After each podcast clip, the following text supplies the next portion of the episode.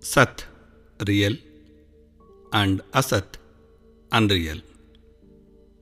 Krishna says Sat, reality, permanence, never ceases to be, and Asat, unreal, impermanence, has no existence.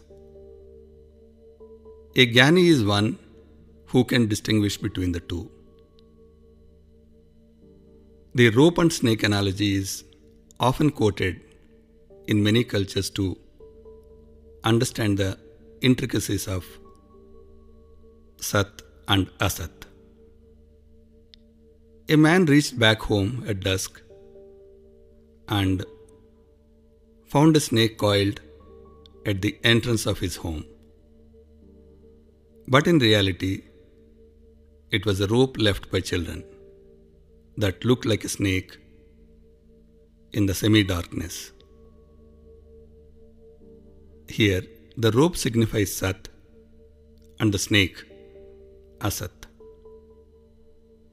Until he realizes Sat, that is the rope, he is likely to adopt many strategies to handle Asat, that is, imagined snake.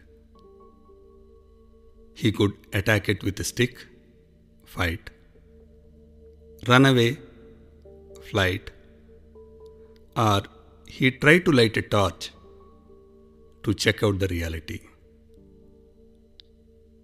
The best strategies and skills would go in vain when our perception is that of Asat. Asat derives its existence from Sat, just as the snake does not exist without the rope. Since Asat owes its existence to Sat, it can influence us like a nightmare, which can make our body react as if it were sweating in sleep. A litmus test given by Krishna to identify Asat is that which didn't exist in the past and wouldn't be there in the future.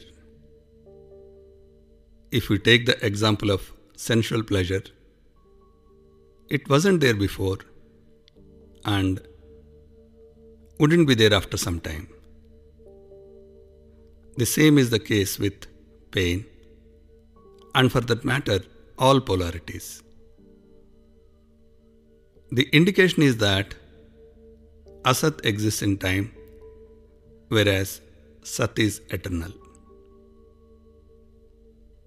The Sat is the inner self, which is eternal, and Ahankar is Asat, which sustains itself with the support of the inner self. The day we discover our inner self, rope, the Ahankar, snake, automatically disappears.